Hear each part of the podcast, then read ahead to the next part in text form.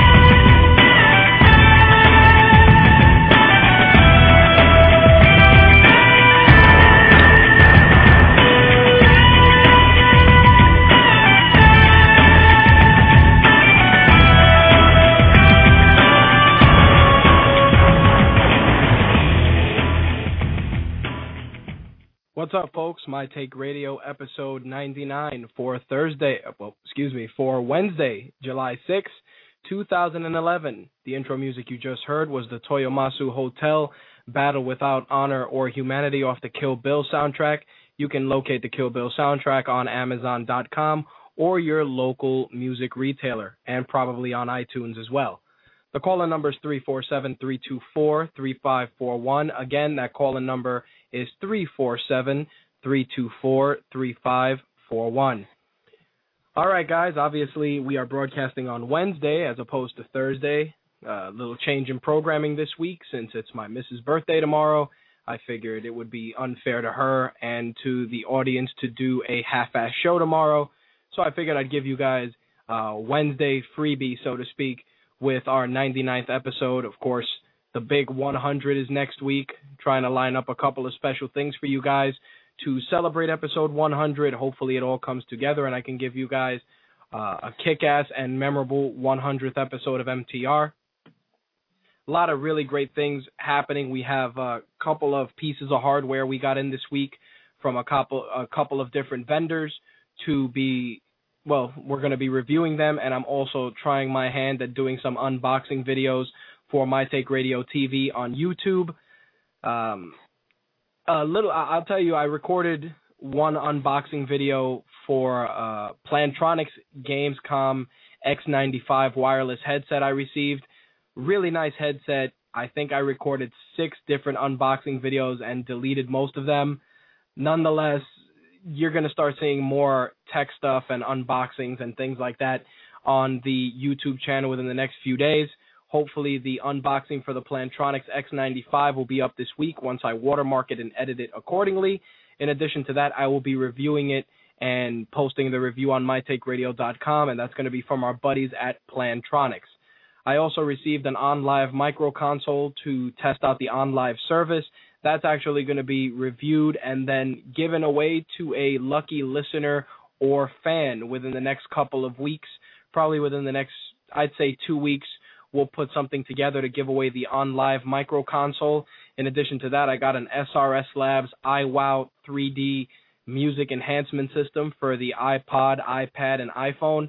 Really cool little piece of technology that takes any headphones and gives them 3D quality sound on par with, you know, Monster Dre Beats, etc. Really cool little piece of technology from the guys at SRS Labs. That's actually going to be reviewed in the coming weeks as well. I got to take a moment before I get into anything else, and I promised these guys a shout out last week, and it's a shout out to Angelina's uh, Pizzeria and Fire Shack here in Long Island in New Hyde Park. They actually make the macaroni and cheese pizza I talked about on my personal Facebook page a couple of weeks back. And we were talking about the show, and they may actually let me broadcast the show there sometime. So definitely a shout out to those guys for some kick ass food. If you're in New York City, definitely check them out. And I promised them that shout out last week. So I am a man of my word, and there you go. In regards to some other housekeeping things, our forums were updated recently to the operating system 2.0 for Simple Machines, which is the application we use. As such, a lot of things were changed and removed. One of them being the chat, which I added in our forums and was, I, I would say, mostly popular. I think a lot of forum members felt that it detracted away from the forum just because people chose to hang out in the chat room instead. Right now, I'm kind of 50 50 about bringing the chat room back only because I know that some people really enjoyed it and Slick actually got a lot of use out of it for the Minority Film Report, so I may actually just put it on the front page for now. We'll see what we do in the coming weeks. There's also going to be a shout box and a couple of profile updates. For those of you that are currently on our forums, if you check your forum profiles, you will see that you can now list your gamer tags in your profile. So even though there's a thread set up on the forum for people to share their gamer tags, you can now add them to your forum handles on the on the My Take Radio forum. So figured I'd let you guys know that because that's a subtle change that not too many people noticed. In addition to that, I sent out an email this week to our content partners as well as our staff regarding a couple of changes coming up in the near future, especially as MTR moves past episode 100 and moves into more mainstream stuff just besides our our core four topics of the show and what we cover on the site. We're going to be increasing our presence on the app side of things. Those of you that have the MTR app, which is available on the Android marketplace and in the iTunes store. We'll be getting more exclusive access to uh, the Beyond the Mic and Behind the Mic interview series.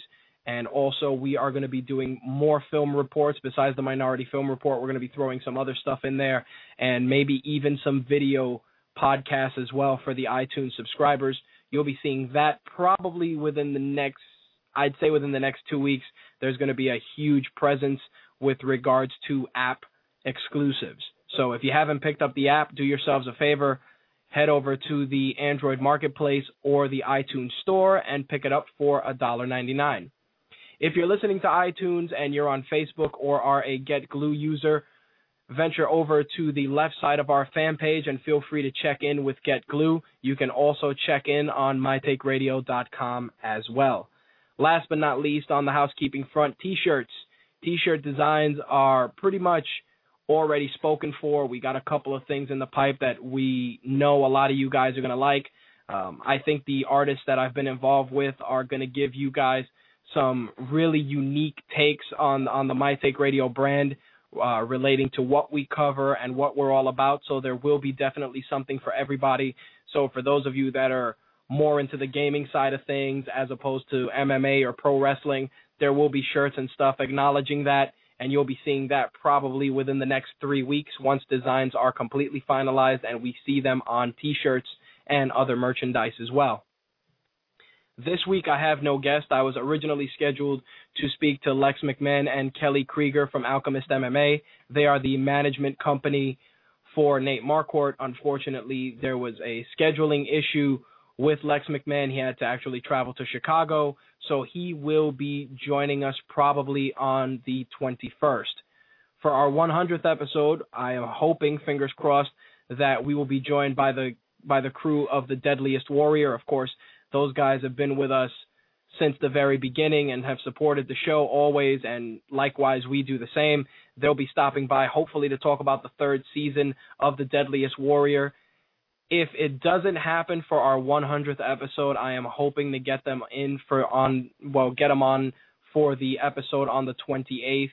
Just keep an eye out for the fan page as well as Twitter and of course mytakeradio.com for news regarding that because that's actually something I'm really looking forward to only because those guys in Spike TV have supported My Take Radio from the beginning. So that that's pretty much our guest rundown for the the, the month of July. Last but not least, we got a couple of articles on mytakeradio.com. Andrea actually wrote a really great article regarding some of the great programming offered by USA. Uh, definitely head over, check it out. Feel free to comment either on our page or on the Facebook fan page. The USA Network doesn't get a lot of recognition, and they actually have some of the best weekly episodic programming, excluding wrestling, of course. But just a network that deserves to have some of its shows checked out and I highly recommend it. So again, check out her article. Feel free to comment. All right, tonight we're going to be talking about UFC 132, Faber and Cruz.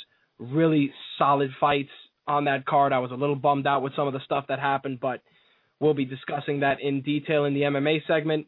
Raw gets punked again. CM Punk has been on a roll every week, just clowning the WWE universe from Vince McMahon down, and the trend continued this week with a taped episode of Raw that was just as enjoyable taped as it would have been live because CM Punk is cutting some of the greatest promos I've I've heard in recent memory. We got your video game news, we got your movie news, and that's going to wrap up the rundown. Uh, the the monologue for this week is very interesting only because I'm gonna be 100% real with you guys. I've had a miserable fucking day uh, for a multitude of reasons, uh, personal and otherwise. And it's always funny because I've realized that whenever I have a shitty day, I tend to give you guys some really awesome radio. I guess uh, my my rage and my irritation benefits the listening audience, which I find to be amusing. A couple of things I wanted to discuss this week, and the first thing I wanted to discuss, and it it should be reserved for the video game segment, but in reading it, I was just dumbfounded that a site would publish that this particular article, and it's about uh, professional gaming, and it was written by the guys over at Kotaku, which I read Kotaku daily because I have them in my RSS feed, and occasionally them, Gizmodo, and a couple of the big uh, test site uh, gaming and tech sites put out some really suspect content. Usually, it's called out by the guy from Game Journalists are incompetent fuckwits. He has a Tumblr blog which acknowledges some of the bullshit that goes on in video game press. But this particular article, I actually read and I was dumbfounded because a couple of weeks back I said um that you know professional gaming has gotten a bum rap from the mainstream gaming community only because there's a couple of people out there that paint esports as it's aptly named in a in a negative light and as such leave uh, bitter taste in the mouths of of other gamers because they feel that the professional gaming community kind of has a holier than thou attitude, which again understandable, but in researching it, you guys learn so much more. You know, interviewing these guys the last couple of weeks, I've learned so much, and reading this article really bummed me out. This article was uh, written by Jen Schiller from uh, Kotaku, and um, needless to say, pretty much to sum it up, they shit on professional gamers, and um, the, the way they look at it, it just portrayed all those negative stereotypes that we've all come to know and love associated with professional gaming. And the reason why I'm I'm dumbfounded that this article would even be published on Kotaku is because Kotaku reaches out to all members of the gaming community, casual, hardcore, and professional. And to publish such a, a an interview and, and and an article that just shit all over the the gaming the professional gaming community was really really shitty on their part. One particular thing that that bugged me out uh, is this particular thing, and I'm gonna break it down to you. I'm going to read some excerpts of the article, and um, you guys can make your own assumptions. Like I said, it was written by Jen Schiller, and it starts like this: Professional gamer David Treacy, or Zacubus, to his um, fans, recently spoke to Alienware about the changing face, uh, the changing face of professional gaming. Based on his interview, however, there's not much to talk about. While Tracy compares the world of professional gaming to the economy, citing the following It grew rapidly over the last decade, then almost imploded on itself. He also mentions that the hardware is getting better, new games are being produced, and huge corporations such as Coke, Pepsi, Subway, and Adidas are signing on as sponsors. Now, in reading that, I see nothing wrong with him stating that that particular aspect of gaming has grown and um, perfectly relevant stuff. Now, here's where the interview gets inter- the article gets interesting. If there's no, no audience base for professional gaming, then Tracy blames television for being ill-equipped to properly capture the essence of gaming events. Every TV show I've seen so far has been way too cheesy and not indicative of what pro gaming is about. That is true. Trying to squeeze an event into a 60-minute broadcast doesn't even really work for gaming. Only recently, thanks to MLG, can we see what gaming events really should look like. Great shoutcasting, well, pre- well presented, and without the need to cheese it up for regular people to understand. Now, the writer of the article said, without this cheesiness that Tracy is referring to, what could possibly be left? She goes on to say, Don't get me wrong, I love watching people who are better than me at video games play them for money, especially when I don't know these people. Oh, wait, no, I don't. In continuing to elaborate in the article, uh, Miss Schiller says the following Tracy also describes the difficulties that one must endure in order to really make it as a pro gamer, a thankless prof- profession that only pays about $30,000 annually before sponsorships.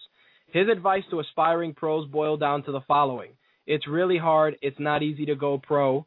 And also, it takes time, and if you don't pick the right games, you could spend over two years mastering a certain game only to have it blown out of the water as no one is sponsoring it anymore. So pick wisely. Oh, and don't rage so much from losses. You can only learn from your mistakes. And the person, uh, Miss Schiller, Jen Schiller, closed out the article by saying, "Here's to staying one of the regular people." Now, not only did I find the condescending tone of this article to be completely fucking stupid, but it's like me talking about gaming on this show and calling my gaming audience a bunch of assholes. That's pretty much what this person did with using Kotaku as its medium. They pretty much said professional gamers are fucking dicks, their sport isn't really a sport, and it fucking sucks. I've been doing my homework after announcing our partnership with Unveil, and I've been watching a lot of different web streams and different web webcasts of live gaming events. And to contradict what she wrote, I gotta say that she is so full of shit. Professional gaming events are great displays of gamers coming out of the proverbial shell, coming out of their basements that they live in their, you know, the basements that are in their mom's houses that they live in, and associating on a real world platform. I don't understand how you can sit there and complain about professional gaming being mainstream television when you have shit like the Jersey Shore, you got Real Housewives of New Jersey, LA, fucking Tijuana, Mexico, California, all this shit on your television on a daily basis, and something so innocent and so profitable as video games, which, by the way, is estimated to generate $74 billion, boggles my mind. How does this chick get off not looking at this particular side of gaming? I'll tell you guys right off the bat, I was completely uninformed going into the interviews with some of the professional gaming community. And reading that upset me because we are all gamers. Sure, some of us are casuals, some of us only play Angry Birds, some of us only play fucking checkers or Plants vs. Zombies, but all of us pick up some sort of a medium, whether it's a DS, an iPad, a phone, a console, and we play it and we enjoy it. What's the matter with taking something you enjoy and making money off of it? The Joker said it best in The Dark Knight if you're good at something, don't do it for free. If you have a great talent at video games and you can make $30,000 a year, why would you want to sit behind a desk in a fucking cubicle typing your life away? How does that happen? To sit there and say some shit like that is beyond me. As, and and the fact that the editors of Kotaku just let this shit slide out of its proverbial asshole and offend the gaming community because if you scroll down into the comments section, you'll see how many people go and shit on this post. And you know what? I'm one of them. I share their disgust because even as a casual or semi hardcore gamer, I understand the value of taking what you're good at and making money with it. I do it with this show. I do it with anything else. If I'm good at something, why not get paid for it? To sit there and say that they have no fan base and that you're going to want to quote unquote stay as one of the regular people. If the regular people means hiding behind a video game website, hiding behind the anonymity of the internet, and shitting on something that you clearly don't know nothing about, then maybe you're writing for the wrong fucking site. Maybe you need to write for Good Housekeeping or, you know, BBW Magazine or some bullshit. Why don't you do that? Because obviously you're not a legit gamer if you can shit on this aspect of gaming. If you go into some of the Facebook video game groups, you see plenty of video game tournament footage. Maybe you don't like Call of Duty, that's fine. Maybe you're not a Street Fighter buff, that's great. But there is an avenue to make money in those genres. So to sit there and write this article is I, I was shocked that that this shit really got out there. And Kotaku should be kind of embarrassed that they really took their audience and dropped a giant bag of shit on them. That's pretty much it, man. I I, I could beat this up, and I could even email Jen Schiller and bring her on the show and probably rip her to shreds. But in doing that, that gains her more press. So I sincerely hope that people just state their case and state their disgust with this article. I posted the URL in our chat room and make your voices heard because I just think that painting professional gaming in such a negative light like this does not do anything to benefit the gaming community. And honestly, Kotaku should be ashamed for even letting that shit get out. All right. Let me just get off my soapbox real quick, get myself into MMA mode, and we will get the party started right after this commercial break. I wonder what's on tonight even. Tonight at 10 on your local news. I said to Jesus, Jesus, can you save me? This is the deal of the century, people. I'm telling you. So, Jason, uh, what, what I mean, what, what are we doing tonight? Tumbling with Tumbleweed, Tuesday nights at 10 p.m. BlogTalkRadio.com Eastern Standard Time. Do you even know? Jason? Jason, are you there?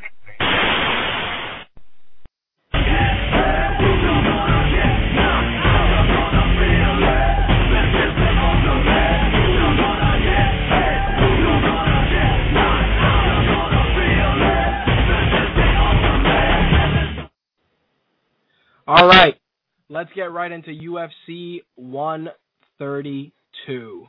Now, UFC 132 had a lot of serious implications, primarily the bantamweight title with Urijah Faber and Dominick Cruz being the main event had huge implications not only for the future of the division, but would Urijah Faber be successful in claiming the belt as his own as being one of the only guys to give a loss to Dominick Cruz. That was one of the big stories going in. In addition to that, we expected a bloodbath between Wanderlei Silva and Chris Leben, and also the swan song for possibly one of the legendary figures of the sport, that being Tito Ortiz. Needless to say, some people were disappointed, some people were shocked, but in the end, I was entertained. Now I'm going to jump around and go through certain fights that I want to discuss.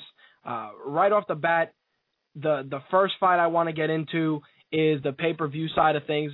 The, the the TV side of things, I was very surprised about some of the results. But one result that I was super pumped to see was Melvin Guillard secure himself a knockout win over Shane Roller. Now, Melvin Guillard is a, a great asset to the 155 pound division. The kid's charismatic.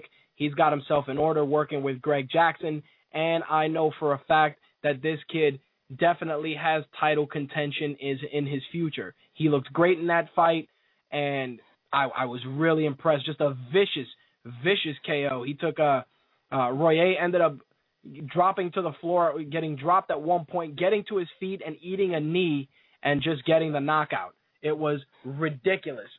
Super pumped and super excited for Melvin Guillard. I sincerely hope he does get considered for a title opportunity in the future because he looked awesome at 155. Now, on the pay-per-view side of things, uh, I'll start off Dong Hyun Kim and Carlos Condit on at, on the 170 pound division, and let me tell you, Dong Hyun Kim is a, a, a fantastic 170 pounder. He was coming in 14 and 0. Just a, a great fighter, always exciting to watch. Carlos Condit was not fucking around. He took that fight with a beautiful flying knee. It was ridiculous. That took out uh, Dong Hyun Kim, and as soon as he hit the floor, he got caught also with a flurry of punches. Really great performance by Condit. Makes you wonder if he's going to be considered for uh, title shot now against the winner of GSP and Nate Diaz. Honestly, I'd like to see Nate Diaz and Carlos Condit. That would be a fantastic fight. Both of those guys leave it all in the cage, and I was super impressed, super impressed with Condit. Now, on the light heavyweight side of things, Ryan Bader and Tito Ortiz, of course, many felt that this was the swan song for Tito Ortiz just because he's coming off losses, shitty performances, the uh, pretty much the Twitter meltdown of his relationship with Jenna Jameson. Tito was honestly backed into a corner, really backed into a corner with this fight, and I gotta I gotta tell you, he fucking delivered. Tito Ortiz did what everybody did not think possible.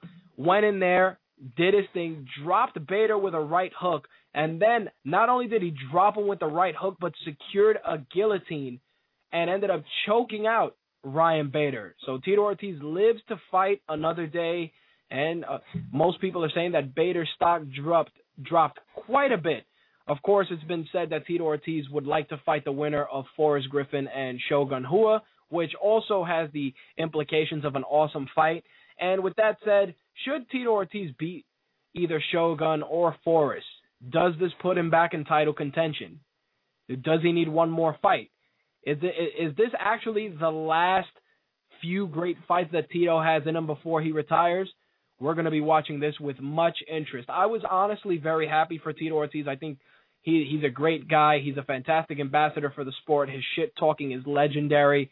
And with that, he's one of the last old timers left that's going in there and doing his thing. You know, we no more Chuck Liddell, no more Randy Couture. Let's not even talk about Ken Shamrock to to quote what he said, he really is the last of the Mohicans, only because he's one of the original guys that's still in there doing his thing. And uh, I guess from a nostalgic standpoint, it, it makes me happy to see him win. But I think that Tito has one more run left in him, and I sincerely hope that he goes out on his own terms and not uh, gingerly pushed out by Dana White. So I, I'm not gonna lie to you guys, I was very happy with the result.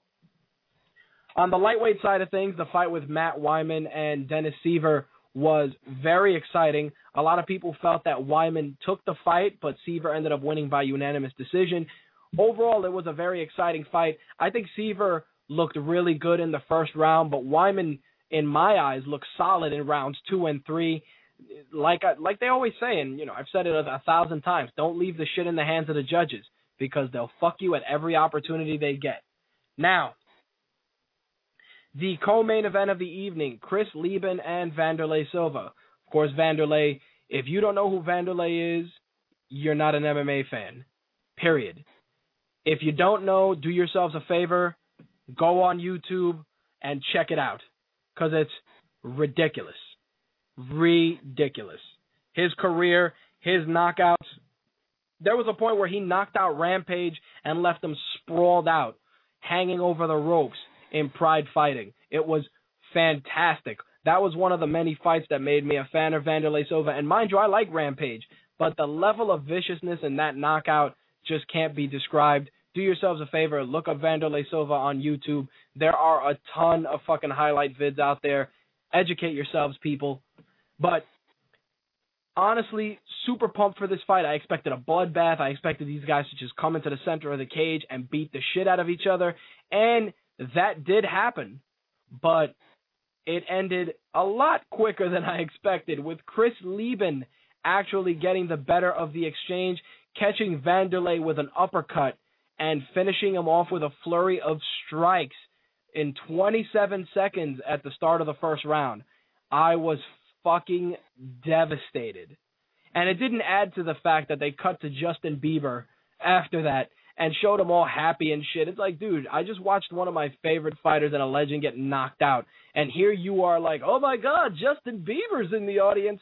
Uh, it's like, I understand that uh, that celebrities attend UFC events, but must you must you just throw the Beeb out there? Oh my god, Justin Bieber! Like anyone, no MMA fan gives two shits that Justin Bieber's there. I would have actually appreciated it more if they would have just been like, yeah, Justin Bieber was in attendance in like a report and leave it at that. Don't have to fucking plaster his mug on my fucking television. I want to see people getting beat to death. I don't want to see, you know, a, a, a girl who actually thinks it's a guy. Give me a fucking break.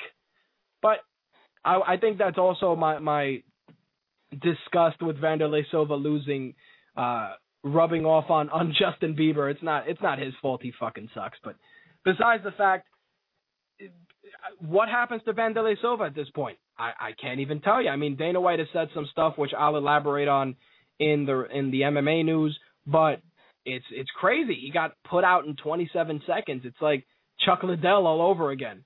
Can the Axe Murderer bounce back? I hope so because you know what? Vanderlei Silva could lose 150 times and he'll still be exciting in more fights than any young guy in the UFC today. Period. Because he's just that awesome. I mean, excluding the the lighter divisions which are always great, but Vanderlei Silva's the the last of a dying breed.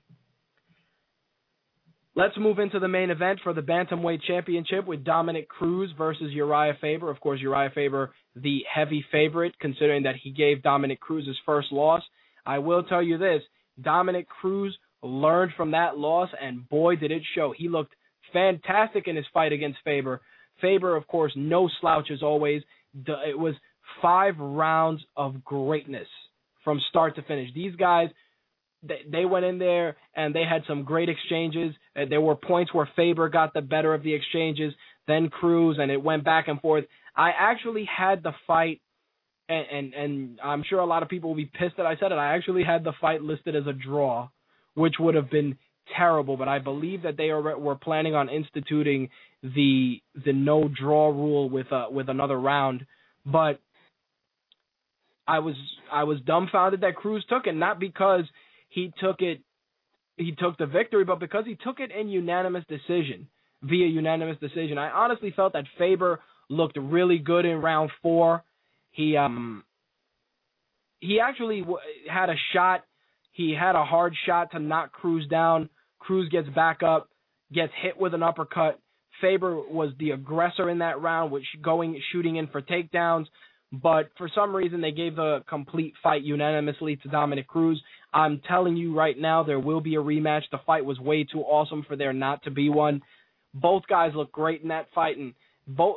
If you're not a fan of the bantamweight division and the WEC guys, this is one of those fights that helps solidify that. Leonard Garcia, uh, the versus the Korean Zombie was one of those fights. Cruz and Faber is another fight that has to go in there. Of course, Pettis versus uh, Ben Henderson goes up there as well. Just fantastic fights from the WEC talent, and they delivered. Man, it was a solid. It was a solid, solid card, worth the sixty bucks for sure. Like I said, I know there'll probably be a rematch between Faber and Cruz, and I will definitely be ordering it if I'm going to be guaranteed another war like the war we saw at this pay per view. All right, that's going to wrap up the recap of UFC 132. Let's pull up the MMA news, a couple of things. The knockout, the bonuses for UFC 132 were $75,000 apiece. They went to the following fighters. Knockout of the night went to Carlos Condit. Submission of the night went to Tito Ortiz. And fight of the night, which is a no-brainer, went to Dominick Cruz and Urijah Faber. All these fighters now get $75,000 bonuses. But coming out of that card as well, they released a report with what the fighters earned for these fights. Tito Ortiz and Vanderlei Silva were the top earners. Ortiz earned $450,000 for his victory over Ryan Bader, and Vanderlei earned $200,000 even though he lost to Chris Leben. It, it's uh, the numbers are ridiculous. On the on the bantamweight side of things, Dominick Cruz made forty thousand dollars. That included a twenty thousand dollar win bonus. Urijah Faber made $32,000. Chris Leben made $92,000. That includes a $46,000 win bonus. Of course, like I said, Vanderlei made $200,000.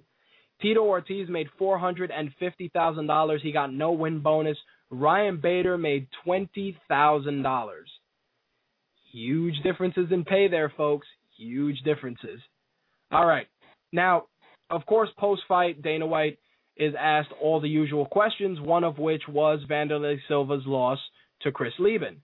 When asked about Vanderlei's future and where he goes from here, he answered he answered with the following.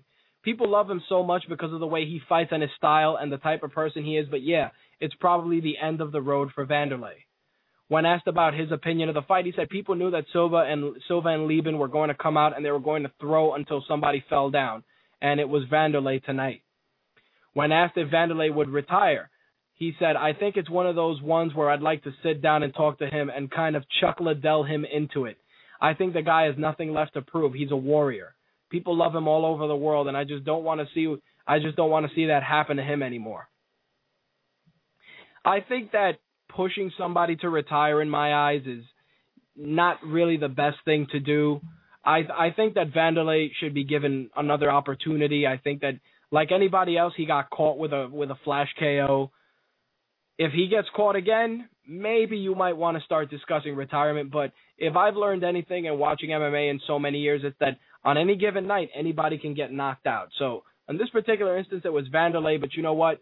He he's a guy that is just too exciting to watch to just let retire and not be given another opportunity. So I really hope that Vanderlei fights sooner rather than later. I think he's a great ambassador for the sport.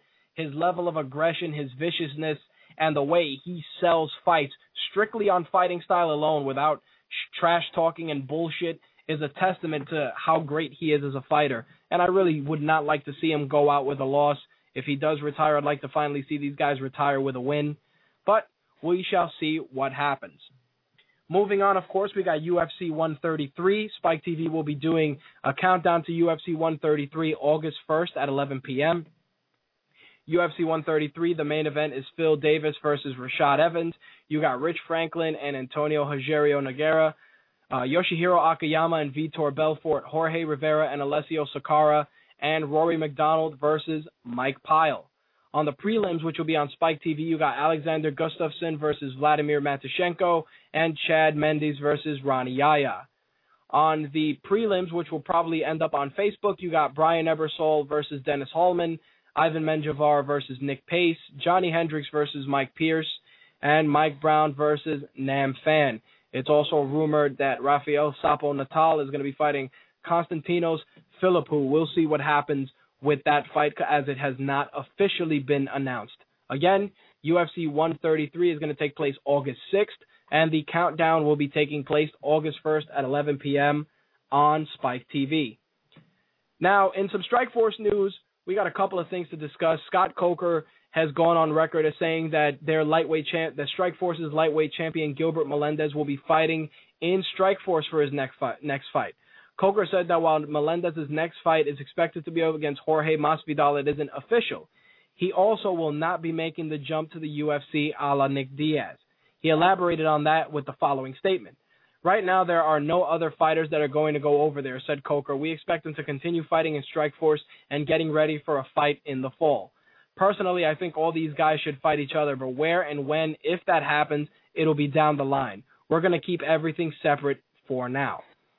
I have a feeling that Gilbert Melendez, if he beats Masvidal, is going to try and get out of his contract, much like Nick Diaz, and vacate the lightweight belt and go to Strikeforce. We'll see what happens with regards to that because I actually do have some UFC lightweight title news, which should be interesting as well given what's been going on. In some other Strikeforce news, Scott Coker said that Tyron Woodley would be meeting Paul Daley and they would their fight would determine a number one contender for Nick Diaz's vac- Nick Diaz's vacant title. So that's going to be a number number one contendership fight. Coker didn't specifically call it that, but he hinted at the possibility of the winner getting a title shot. He stated, "I would say the winner of that fight we're going to be keeping an eye on. I think by the end of the year you'll see a title fight happening." As as I've said, the title is currently vacant as Nick Diaz dropped the belt well, he relinquished the belt to go and fight George St. Pierre in the UFC. Coker also said that they are not rushing to get a new champion and are instead looking for top contenders for the belt. He stated, We're about to fight another fighter. We're about to sign another fighter that until it's done, I don't want to say who it is. It's possible a new fighter could immediately fight for the title. Maybe we'll give him one fight, but we'll see what happens. But I definitely think the experience will speak for itself. I think at this point, the quote unquote business as usual statement from the merger is pretty much bullshit to say the least, only because little by little, the business as usual is not really applicable like it was when the merger was announced. As you can see, Nick Diaz already left, and, you know, Gilbert Melendez has gone on record as saying that he wants to fight in the UFC for the lightweight belt, and he's been very vocal about it. Something tells me that a lot of these guys are either going to let their contracts expire or maybe have their contracts bought out by the UFC, only because they know that the, the, the bulk of the competition at this point is in the UFC. Will the UFC do something to maybe offset that by adding fighters to the Strikeforce roster? It remains to be seen. But if they don't do something, I'm going to see uh, you're going to start seeing a lot more champions from Strikeforce weasel their way out of contracts. Let's just put it that way. As I said earlier in the light in the lightweight title picture on the UFC side, Frankie Edgar has been cleared to fight and could be ready as soon as October, according to his manager Ali Abdelaziz. Gray Maynard, on the other hand, has not been given the go ahead and has no medical clearance. His manager Gil Martinez hopes that he will be cleared this week. Gray Maynard underwent arthroscopic surgery on his knee in May from an injury he said he sustained while training. That, combined with Edgar's back problems, caused them both to withdraw from their UFC 130 match. And I got to give a shout out to MMA Junkie for that bit of news. It's good to see that Frankie Edgar's on the mend. Gray Maynard not being cleared to fight is very interesting. It poses the question of do they have Edgar meet uh, Anthony Pettis at this point, or do they have, or do they wait for Maynard to heal up and get the rematch? It's going to be a very interesting time in the lightweight division because I can see the UFC waiting for their champion to heal up, but not so much the challenger. Last but not least, the guys over at Heavy MMA reported this afternoon that sources are saying that there is uh, that it's almost final that Chael Sonnen will be meeting Brian Stann at UFC 136 this October in Houston, Texas. Originally, it was practically a lock that Sonnen and Lyoto Machida would be meeting at light heavyweight, but they ultimately decided against it. Of course, Brian Stann is coming off a huge win streak with knockout wins over Chris Leben and Jorge Santiago. This puts him right up there in the middleweight division, and it makes you wonder if this fight will decide a number one contender to meet either Anderson Silva or Yushin Okami. Very interesting. I actually wouldn't have mind Chael Sonnen fighting at light heavyweight only because he talked a lot of shit about you know Machida, Anderson Silva. So him fighting Machida would just be very interesting to see. Not only that, it's also interesting because you know a lot of shit talking from Chael, especially towards the Brazilians. But I think him and Brian Stann should be an uh, an exciting fight. Brian Stann is great stand up. Will he be able to stop Chael Sonnen shoot and be able to sprawl and brawl? We'll find out UFC 136 this October in Houston, Texas. Last but not least, there's been a change for the UFC 134 event in, in Brazil. Dan Miller has stepped up to replace Alexandre Ferreira, who was scheduled to meet middleweight Rousimar Palhares. Uh, Ferreira's injury, as of this time, is not been revealed. So Dan Miller stepping up. Huge Dan Miller fan. Excited to see him fight in Brazil going against an always dangerous Rousimar Palhares. His leg locks are ridiculous, and he can catch you from anywhere. I'm going to take a quick commercial break. When we get back, we are going to be talking some wrestling right after this. You know those shows where they play video game music and they laugh in like really high voices like Well, you won't listen to that on our show because uh, we don't have the budget for that kind of thing. We're broke as hell. And uh, nobody really cares that much to laugh that hard. So um, if you're looking for a show like that, that has horrible audio quality and uh, void of fake laughter, Video Game News Radio, 11 p.m. Tuesday nights on all games. The World Wrestling Federation for over 50 years, the revolutionary force in sports entertainment. All right, guys, let's talk Monday Night Raw first. I'm not going to go through the typical rigmarole of talking about every match, especially on a taped Raw.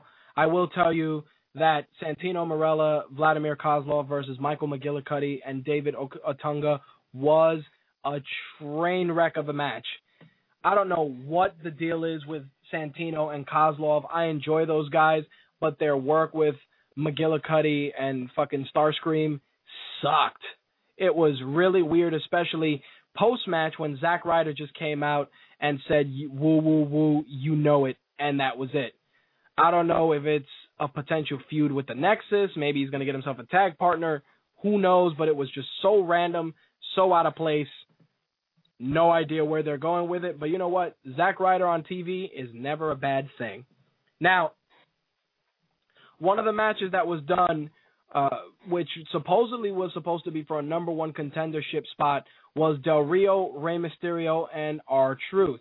Rey Mysterio and R Truth. Well, Alberto Del Rio beat Rey Mysterio and R Truth, but he ended up securing the victory with a cross arm breaker on Mysterio. Now, here's the beauty of WWE continuity, and that is that, as I said, Alberto Del Rio secured himself a number one contender slot by defeating Rey Mysterio with the cross arm breaker. Now, let's fast forward a bit past The Miz and Alex Riley, which of course Riley won. I don't know why they're making The Miz look like a fool, but let's fast forward to the end of Monday Night Raw with a promo between John Cena and Vince McMahon. Now, Vince McMahon comes out, says that Punk was suspended because he deserves it, blah, blah, blah. He said that Punk's contract is expiring soon and that he wasn't to allow him to wrestle for the belt, et cetera, et cetera, et cetera. John Cena cut a very solid promo, not his typical screaming, saluting, blah, blah, blah. I'm to make funny, lame PG jokes. He cut a strong, solid promo that not only helped solidify the importance of this event, but also made CM Punk look like look like somebody that needed to be there.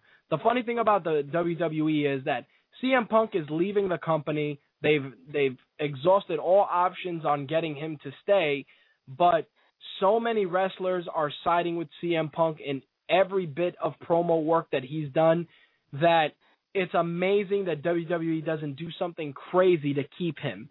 The the promo from John Cena was very passionate, very you can tell that there was real emotion in there. It wasn't that typical cookie cutter blah blah blah. I'm the champ. The champ is here. My face is gonna shake because my teeth are clenched too tight. GI Joe bullshit that John Cena does. It was real. It was human, and it was a, a really great promo and and and watching that promo, I got to see not only legit emotion, which is something that WWE programming is missing, but just a, a an, an air of realism that allowed you as a wrestling fan to slightly suspend disbelief. We all know that CM Punk is not suspended and that he ended up being reinstated for his match with John Cena. But just adding that little bit of realism where it made you question whether it was a work or a shoot was spoke volumes of what WWE has the potential to do as a company. You would think that the amount of energy they've invested into the promo for John Cena and the creativity that CM Punk has exhibited that they would go out of their way to keep this guy. He's a you know, CM Punk is a guy that really should be the number 1 heel in your company. Period. CM Punk is one of the best guys in the game today. His promo work, fantastic. His wrestling ability, great. And he's one of the few guys that can go in there, cut a promo, and still be cheered for it. There's very few guys that are able to do that. And then as I've continued to to see on Twitter and on other social media networks, and also just talking to other fans, Stone Cold Steve Austin w- was very proud of CM Punk, and I can see why. Because like I said, that promo was CM Punk's Stone Cold moment. That was his promo about the WWE was his Austin 316 means I just whooped your ass. It was it was so perfect, so powerful, and it voiced so much of the displeasure of your locker room that it's going to be a promo that's going to be discussed for for years to come just because of the impact it had on the business. Now, WWE can take two things from this and grow from it. They can let CM Punk win the belt thus kind of killing the brand extension and allowing the world championship to be defended on both brands, or they'll just go with the safe bet. CM Punk will lose. They'll give him a nice farewell, and he'll walk off into the sunset. We'll see what happens come um, Money in the Bank in Chicago. Should be interesting for sure. Now, on the general wrestling news that happened this week. It was actually a very light week because of the holiday weekend, but I did want to acknowledge two things that came out of the news this week. Number one was an interview that Billy Gunn did with the Kingston Whig Standard promoting a championship wrestling show July 23rd. And during that interview, Billy Gunn stated that himself, Sean Waltman, and Road Dogg should be inducted into the Hall of Fame as part of D Generation X. He stated, I think we do. I still think we have a place up there to work. Not work wrestling wise, but work to help the younger guys coming up. Do I think we deserve the Hall of Fame? Yeah, of course we do. Now, there's been a lot of debate about this because a lot of people are saying, like, ah, you know, Billy Gunn sucks, Road Dogg sucks. But you know what? During that tag team run with D Generation X, that was some of the best and most entertaining work I've seen from those guys in ages. And you can't really think of D Generation X as just Shawn Michaels and HBK. You, nobody else can remember, you know, you know, ladies and gentlemen, boys and girls, children of all ages. You know, no, no, the, the things that made the crowd eat out of their hands. Their mic work was was great just because it was engaging, it was fun. You can't sit there and think of um just DX being Triple H and Shawn Michaels or HBK. Uh, I fucked that up again. Slick corrected me and I messed it up. Triple H and Shawn Michaels. Sorry. Little tired. I think that he does have a valid argument. I think Billy Gunn is is kind of right. I think that going into it and saying that they should be in there is is up for debate. But in my eyes, they when you think D Generation X, you do think those guys. It, it was always the five of them and Chyna. Simple as that. It wasn't just Shawn Michaels. It wasn't just Triple H. It was a unit. When you think back to them storming WCW and driving in, eh, you know, driving into the tank and going, "Oh, let my people go." It wasn't just Shawn Michaels and Triple H on that tank. It was the New Age Outlaws and Chyna and X Pac. It was it, that's the way it, it's always been. At least if you want to do it right, put D Generation X in the Hall of Fame as a as a group.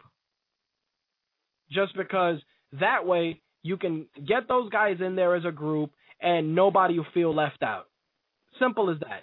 Put them in as a, as a tag team or as a faction, and I think all the fans will be happy with that.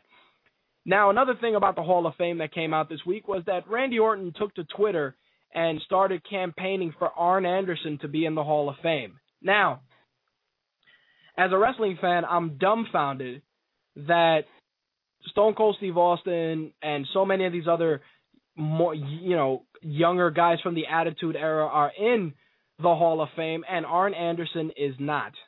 Arn Anderson was part of the Brainbusters. He was part of the Four Horsemen. I can go down a list of tag teams he's been involved in, and it's just bugged out that he was not part of the Hall of Fame. I, I mean, I know I see that Slick said that Arn Anderson was boring, but his wrestling spoke for itself. It's it's it's funny. It is true. I mean, his mic work was kind of formulaic, but his work with the Brainbusters, with Bobby the Brain Heenan, with the Four Horsemen, especially with Ric Flair, was was really great work. Arn Anderson spine busters for everybody. I always thought that he was in there for some reason, him and Ole Anderson. I really thought they were, and I'm shocked that they're not. But Randy Orton wasn't the only one that took to Twitter to voice that. Chris Jericho did as well. He said uh, Arn Anderson should be in the Hall of Fame for his personality alone. Funniest dude in wrestling. William Regal also voiced his approval on Twitter by saying, "I agree with Randy Orton about about Arn Anderson, another mentor of mine since I came to America. I don't think that anyone from our generation hasn't learned or laughed with Arn Anderson." He went on to elaborate a statement that Arn Anderson, well, uh, something that Arn Anderson said to Mideon, which you guys may remember as being part of the Undertaker's ministry. He said to Mideon, and I quote, you don't just have the worst body in this wrestling business, but in any business, including Marshmallow Taster. So the fact that he said that to Mideon put a chuckle on my face when I read that this afternoon. But Arn Anderson should be in the Hall of Fame. Like I said, part of some great factions and tag teams. And the fact that he is not in there is ridiculous. All right, guys, I'm going to take another commercial break. When I come back, we're going to be talking some video games right after this.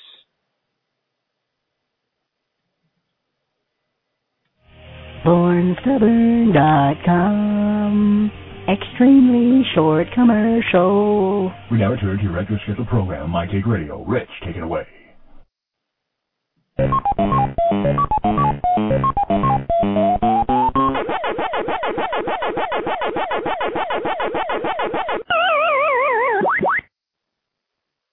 All right, let's talk some video games. First off, we got some DLC news coming in. For num- first game that has some DLC that I want to talk about is Red Dead Redemption. Oh yeah, I know we all remember that game that consumed countless hours. GTA in the Wild West. Well, you know what? Dust it off because there's a new downloadable content pack coming out called the Fan Appreciation DLC, and it is going to be my favorite four-letter word besides fuck, free.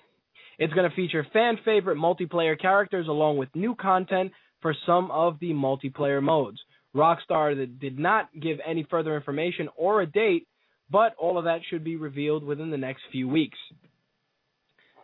In some other DLC news, WWE All Stars is getting some downloadable content packs. Already available is the Million Dollar Pack, which includes Ted DiBiase and his son, Ted DiBiase Jr. That pack is going to run you $2. July 5th, they released the All Times Great, the All Time Greats pack, which included Hawk and Animal, Jerry Lawler, and Chris Jericho. That pack will run you four bucks. The next one is going to be coming out August 2nd, and that's the Southern Charisma Pack for $3. You're going to get the Big Boss Man, Michael Hayes, and Mark Henry.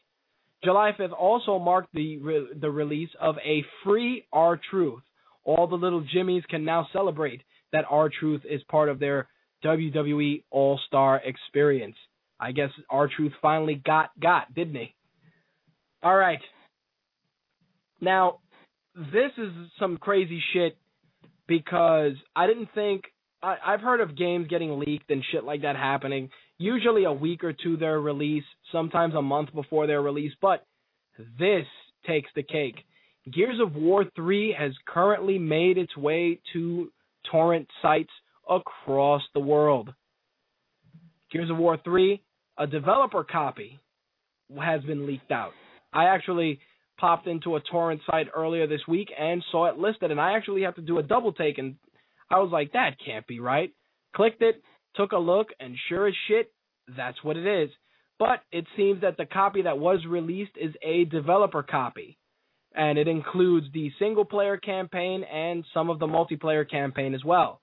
The game will only play on modified debug Xbox 360s.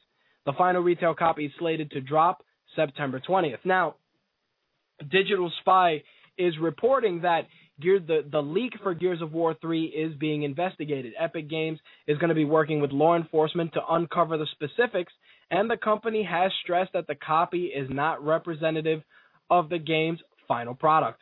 Now, PR rep Dana, Dana Cowley has gone on to say that we've seen reports of Gears of War 3 content being propped on the web and are working closely with our security teams and law enforcement to address the situation. This content is not from a final build and is not representative of what fans will enjoy when the game launches worldwide on September 20th. The leaked copy of the game appeared this past weekend, and story spoilers based on it being released have already been put on various websites. I haven't actually gone and gone out of my way to read the spoilers only because I do want to play the game regardless of how I feel about Cliffy B and whether you know the fact that I think that he is a complete douchebag does not take away from the fact that I actually do enjoy playing the Gears of War games and I'm looking forward to playing 3 so the fact that it got leaked is fucked up. Will they be caught? Definitely Next up, Digital Spy gave us a lot of news this week. Microsoft has gone on record as claiming that Halo 4 will be similar to the first game. While it's unknown how the, how it will be similar, Microsoft refers to the game as the beginning of a new trilogy. Microsoft UK Stephen McGill stated the following: One of the key things with Halo 4 is going back to what made it amazing for people playing the first Halo. But the people who are 18 years old now were only 8 when Halo appeared. They probably didn't play it. That's the opportunity the anniversary pack and then Halo 4 have. McGill went on to say that the Halo Combat Combat Evolved anniversary is huge and is a product of great passion. It's important that we celebrate this. The game itself was a huge milestone for us and kickstarted the platform in a lot of ways. But the platform has evolved dramatically in that time, so it's worth going back to show how it still stands up as a product made today. The Halo Combat Evolved Anniversary Edition will be released November 15th. Halo 4 will be released in late 2012. Now, as I've said, if Halo 4 is meant to be a new trilogy, it should have had some sort of a subtitle, something else. Don't just slap a number 4 in front of it because if Halo 3 was quoted as finishing the fight, what the fuck is Halo 4 going to be? Honestly, guys, you could have done something different. You could have called it the Master Chief Chronicles Part 1, something else, just something to differentiate it from that franchise because by putting a number 4 behind it yet saying it's a new trilogy, I know I know people are stupid, but there there's an extent to how stupid people are and nobody's going to buy it. They're just going to be like, "Ah, it's Halo 4." Simple as that. Now, last week I discussed the violent video game bill and um, the fact that it was not approved in the state of California, and I was very happy that our government did something right. But of course, it only takes one week for them to do something stupid. The Senate is considering passing a bill uh, titled S 978 called the Let's Making Let's Play videos uh, resulting in jail time. Now you're asking yourself, what does that mean? Basically, the bill states that any streaming unauthorized copyrighted materials will result in felony charges with up to with uh, penalties of up to five years in jail. As of right now, copyright holders can issue notices and take content down. You know, so when you do like a cover song and throw it on YouTube, and then all of a sudden it disappears mysteriously, all that stuff now is just hey, we gave you a warning, we took your video down. Now they actually want to pass a bill making it illegal. The jail time and felony statuses were never a part of this initially. You know, the YouTube and other networks took the videos down and that was it. The law would include homemade gameplay clips, music videos, cover songs, and much more. It's also rumored that it may cover cell phone videos of concerts and press events. So all those clips that you put, you know, all those streaming Street Fighter clips and all those crazy music videos you do may be ruled illegal if this bill passes. Now, if you guys do not want this piece of shit bill to pass, do yourselves a favor, write to your local state senator as a gamer and just as a person who wants to be part of the political process and let your voices be heard and tell them to take Bill S 978 and shove it right up their ass. Last bit of video game news to wrap things up. Sony's actually gone on record and confirmed that Resistance 3 is going to be getting the one time use pass called the PSN Pass.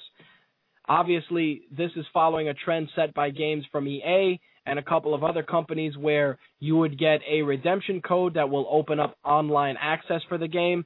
But if the game was sold to GameStop or another company and purchased by someone else, that individual would need to pay $10 to be allowed online access.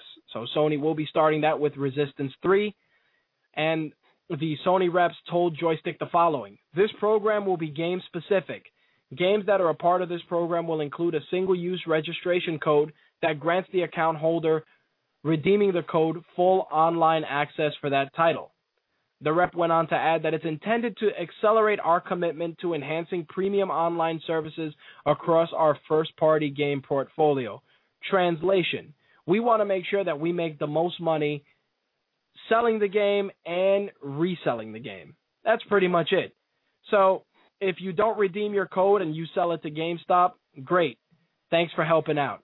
But if you do redeem the code to go online and some other poor schmuck buys it, they will need to foot $10 to be able to enjoy the online functionality, which is honestly a little fucked up. But what can you do?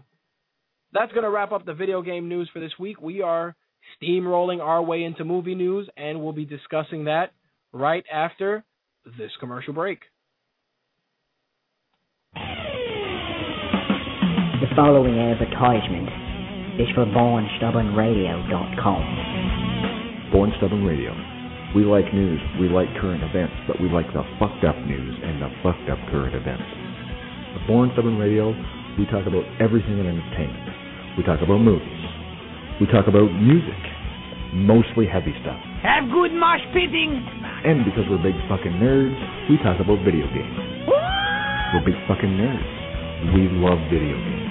Fuck's sake, man, you're Rich loves the show. Yeah. Hey, Rich, you like the show, don't you? Yeah, man. Are you sure you like the show? Yeah, man. Hold on, hold on, hold on. Stop the music. Isn't Born Stubborn Radio one of your favorite podcasts? Yeah, man. Awesome. Okay, hold on a second. But I was just curious.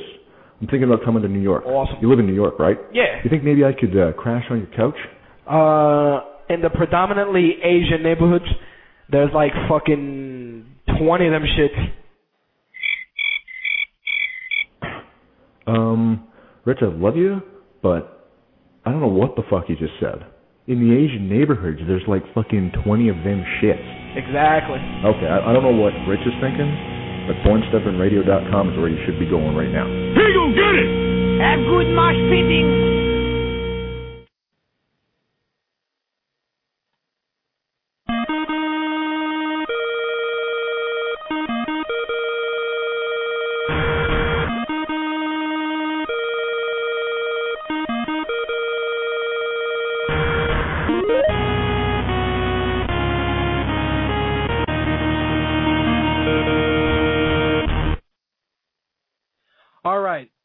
A movie segment without opening up with some what the fuck movie news, and this piece of movie news takes the cake for this week.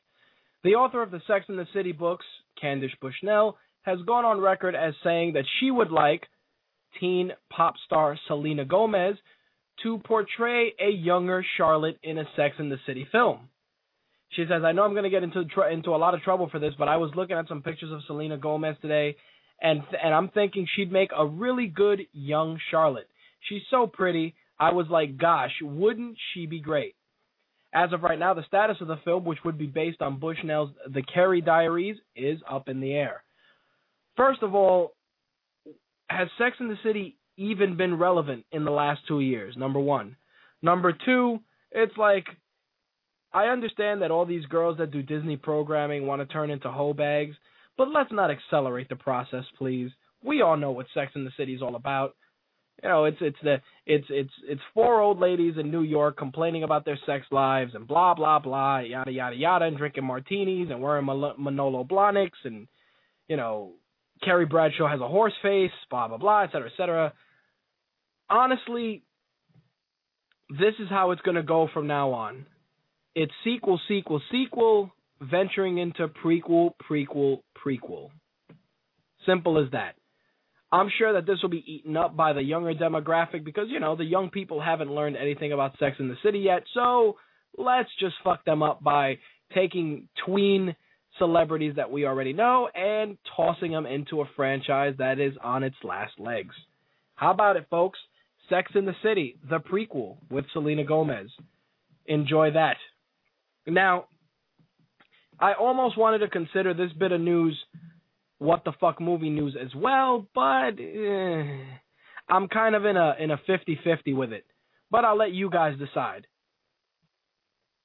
And De Silva, if you're asking how do I know all this, I did watch Sex in the City. I am comfortable enough in my masculinity to say to say that I watched the first season of Sex in the City because at the time there was a lot more sex and a lot less bullshit. Not only that, but it wasn't totally terrible. After the second season, yes, it did turn into a complete shadow of anything original that it once was. I admit it. I'm comfortable enough, man. I could pee standing up. Hey, I watched Sex in the City. No harm in that. But I will tell you this Sarah Jessica Parker is a horse face bitch. Period. She looks like Joe Camel. I've actually looked at a couple of pictures of her, of her and I'm like, damn, she really looks like Joe Camel, especially lately. But that's a that I can actually dedicate a complete episode to calling her Joe Camel and countless other equine and fucking four-legged animal hort names that would probably not have any bearing on the rest of this show. So we'll just leave it on the fact that she looks like Joe Camel. Moving on. As I was saying, this particular bit of movie news can fall into what the fuck movie news, might not. I'll let you guys decide for yourselves. But former chairman of Marvel Studios David Maisel has joined Rovio as a special advisor. Now you're probably asking yourself, what the fuck does this have to do with anything? Well, it has to do with this. With this new position, he will ser- serve as the executive producer on a big screen adaptation of the hit video game Angry Birds. Maisel had the following to say I'm very honored and excited to join Rovio, and my goal is to help unleash its great potential. Rovio has already had amazing success and established a great brand with Angry Birds.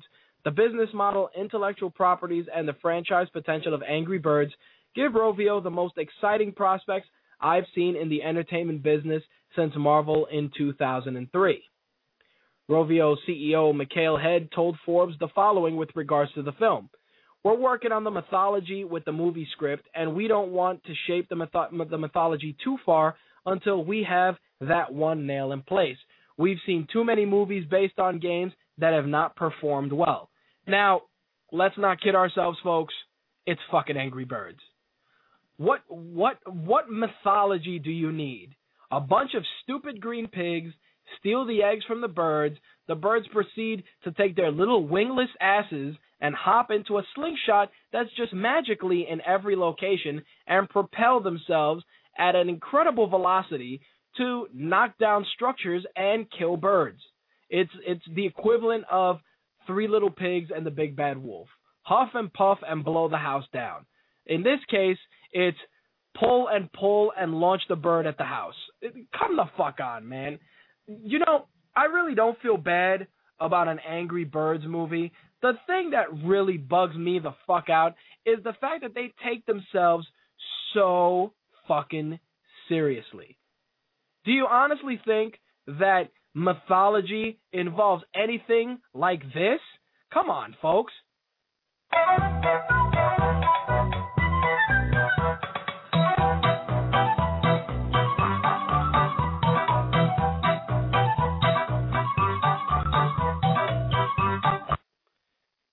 Think about it. D- does that need to be on the big screen? Does it really?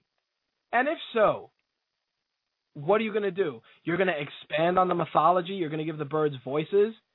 You're going to give bir- You're going to give the birds voices. That's what you're going to do, and, and try and make them all cute and shit. The birds don't need voices. Fuck, we don't even need a, an Angry Birds movie. All we can do is play the game and just play sounds like this on loop. That's it. That's all we can do. Uh, how many people don't find enjoyment in sitting on their toilet, dropping a turd nugget, creating a chocolate city, and hearing that? Shit, I know I do. I know I've sat in the toilet countless times launching little blue birds at green pigs that are wearing construction helmets. How are they putting on these construction helmets if me, these motherfuckers have no feet? How's that happening? How are the birds flying if they have no wings? Uh, just just funny shit like that, which I got to throw out there. And like I said, I have no problem with them doing an Angry Birds movie because, like any other property, it's bound to happen. It's the fact that they're talking about mythology and all this. It's birds and fucking pigs and eggs and a slingshot. Stop it. Stop the madness, please. Uh, seriously. Now we got to get into some casting news. We got some G.I. Joe casting news this week, which I'm sure are going to bug a couple of you guys out. Last week, of course, I said that Channing Tatum would be returning as Duke, Ray Park as Snake Eyes, Dwayne Johnson would be joining them as Roadblock, um, Elodie Yung would be joining them as Jinx, DJ Cotrona will be playing Flint, and RZA from the Wu Tang Clan will be playing the Blind Master. That's a quick recap from last week. Now for casting calls for this week. Adrianne Palicki, who of course you may remember from the failed Wonder Woman TV show, has signed on to play Lady Jaye in the upcoming G.I. Joe film. Not only that, but there is a rumor that Bruce Willis may be in G.I. Joe playing the role of Joe Colton. Now, if you don't know who Joe Colton is, do your homework, folks. Joe Colton is the original G.I. Joe. So, how funny is that? You get an old action star to play the original G.I. Joe in a sequel to a movie based on a cartoon. Just just take some water and wash that down, folks. I, I have no problem with them doing a GI Joe too, but now you're going and digging up the original GI Joe and all this crazy shit. You're gonna try and cram in too many pop culture references that are gonna go over a lot of people's heads. The way I see it with GI Joe films is this: kids want to see shit blown up, and they want to see ninjas, lots of ninjas. Let's get it. Let's get it right. Let's think Michael Bay here, folks. Shit getting blown up. Cobra Commander not looking like like like a fucking reject from the Goonies, but actually looking like Cobra Commander and ninjas. Repeat after me. Blowing shit up. Cobra Commander looking like a member of the KKK and ninjas. That's it. If you don't want to put Cobra Commander in the hood for fear of KKK connotations, then by all means throw him in the in the in the metal helmet with no with the shiny mask. Do something. Having him walking around looking like like looking like freaking the Toxic Avenger is not helping anybody, folks. I understand you guys want to be different, but please do, do your homework. Do your fucking homework. In some other pop culture phenomenons that are killing the box office, Transformers Dark of the Moon obliterated the box office. Obliterated it. That's all I got to say. They actually made $97.4 million over the three day weekend, easily claiming the number one spot. The movie grossed $162 million domestically in its first five days and $372 million worldwide on a $195 million budget. This is, of course, on par with the first film, but it's a bit behind. Excuse me. It's a bit behind Revenge of the Fallen, which is to be expected only because so many people felt let down with Revenge of the Fallen. That word of mouth is probably is probably what's going to help Dark of the Moon do better. Not only that, but Slick wrote a pretty kick-ass review of it as well, so I recommend you check that out on mytakeradio.com. I will also be reviewing it hopefully this weekend if all goes according to plan, so be on the lookout for that as well. Cars 2 dropped to the number 2 spot, $25.1 million. It's a 62% drop. The film has made $116 million domestically and 198 million worldwide on a budget of 200 million. Not doing so well. Cameron Diaz's Bad Teacher dropped to number 3, $14.1 million. It's made $59.5 million domestically, $88 million worldwide. Had a budget of $20 million, obviously successful.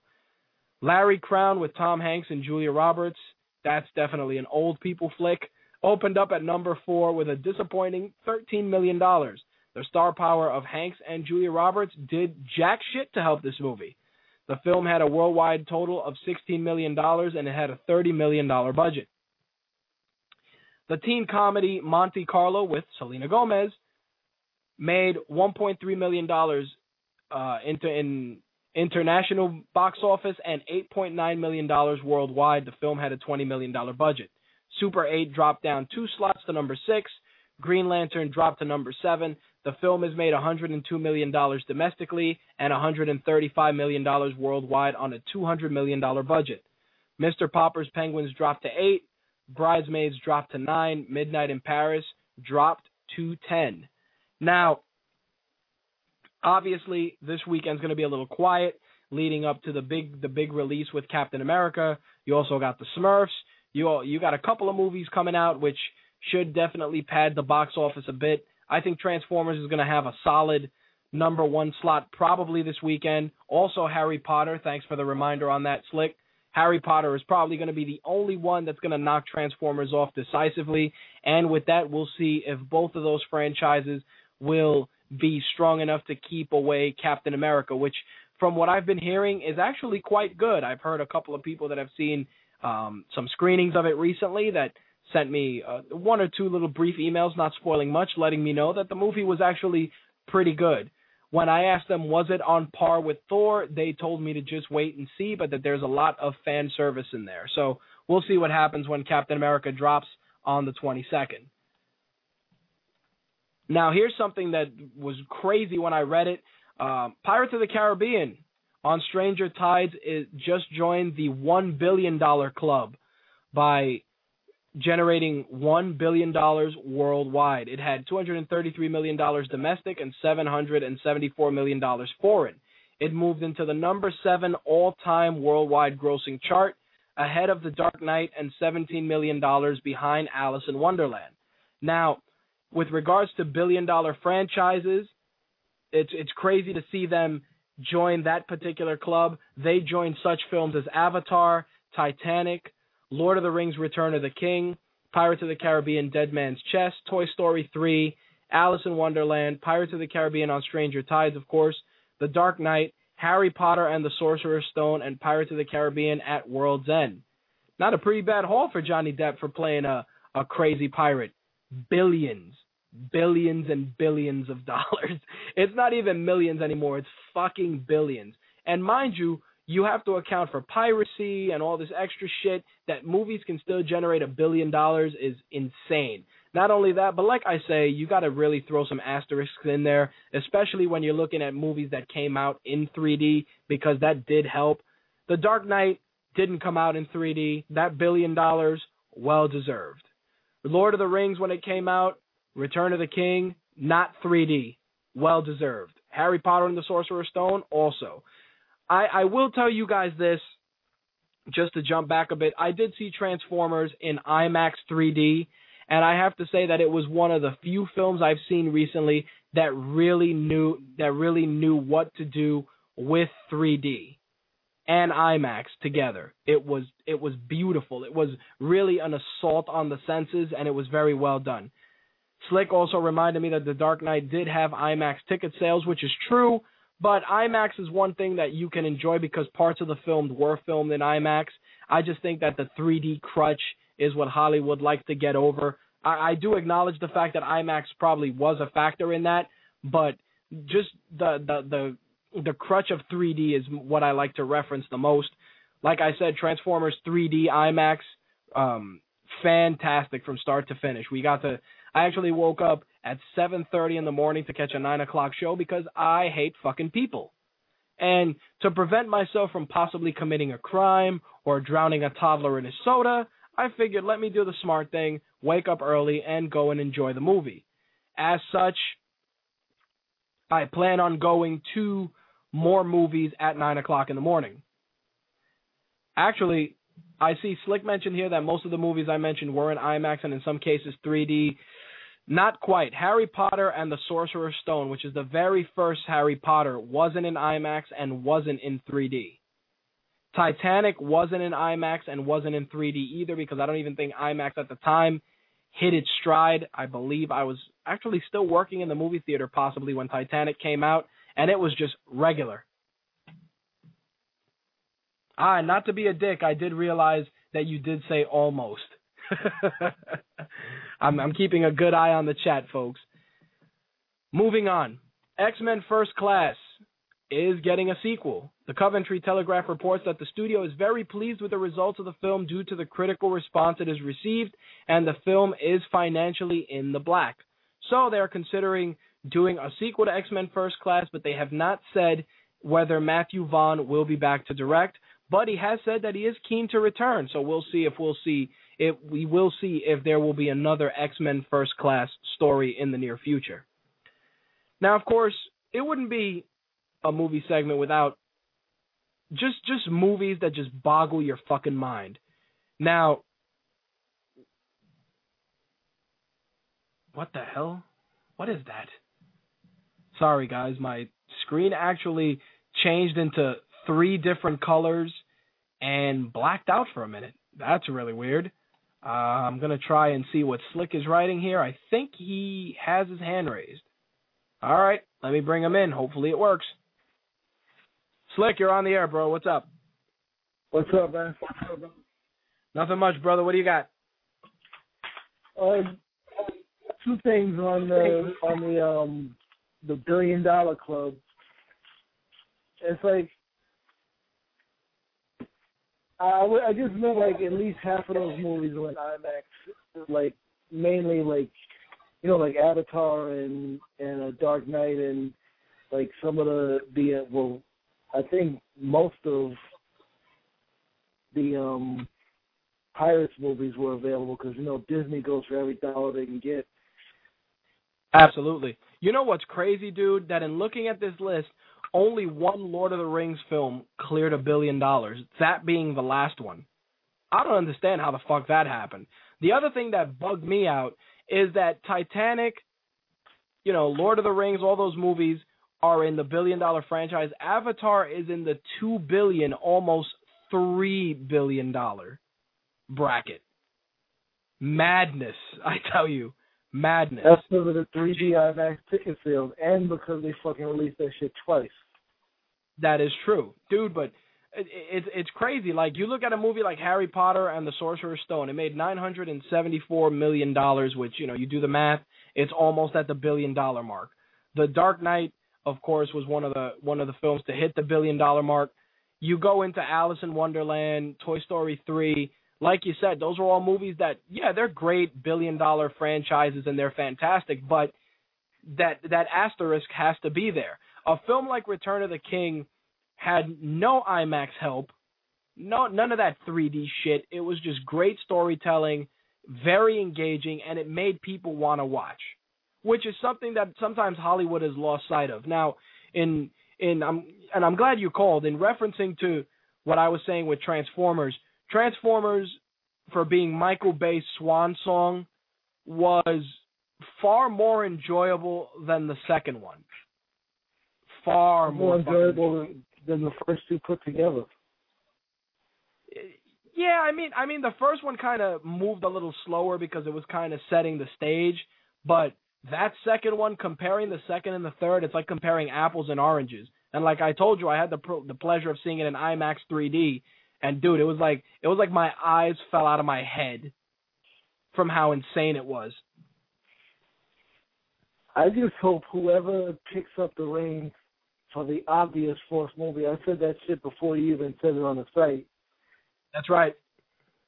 Looks at these movies and says two things. One, I need to do some fucking Transformers homework. And two, even if you're gonna say Michael Bay did a did a good job, there's just so much more he could have done. Dude, Michael Bay went for the money grab, and this is what he figured. When he realized that he made all that money by the skin of his teeth for the second one, he said, Look, let me not fuck around with these nerds and try and do something that they'll marginally enjoy so I can swim through a lot more cash. You know what I mean? Because I almost feel like number two was a gimme. Like he did number two, and when he made the money he made, I think it probably took him by shock. He's like, "Wow, really? We made that much money?" Because when you when you pull number two away, other than the great IMAX scenes and shit, a lot of it was just me, you know, banging two toys together and making them fight. We we me you and you and I have joked about that on numerous occasions. At least when you go into the third one, you kind of can differentiate certain Decepticons. You know which ones are the foot soldiers, which almost borrow influence from, you know, the Transformers Prime cartoon, where you have your main characters and then you have you know Decepticon drones. Yeah, I'll, I'll acknowledge that. This the highway think, scene. Yeah, I think I think they went with that and and not not to even use that as a crutch, but dude, I think that kind of worked out better because when you reference so many great characters in the Transformers universe, you usually reference, you know, Megatron, Starscream, Soundwave, Soundwave's accessories, uh, the Constructicons. You know what I mean? Everybody else, not to say that they're that they're worthless, but they're kind of just there. You know what I mean?